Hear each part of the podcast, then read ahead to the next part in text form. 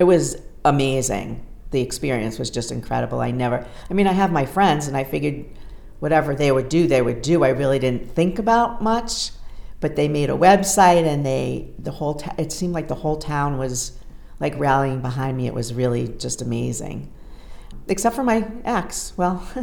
he I don't know what he was doing. He one at one moment he would be, you know, I'm so sorry you're sick and give me a candle and then the next minute you may die before we get divorced. So it was it was all about the money for him pretty much.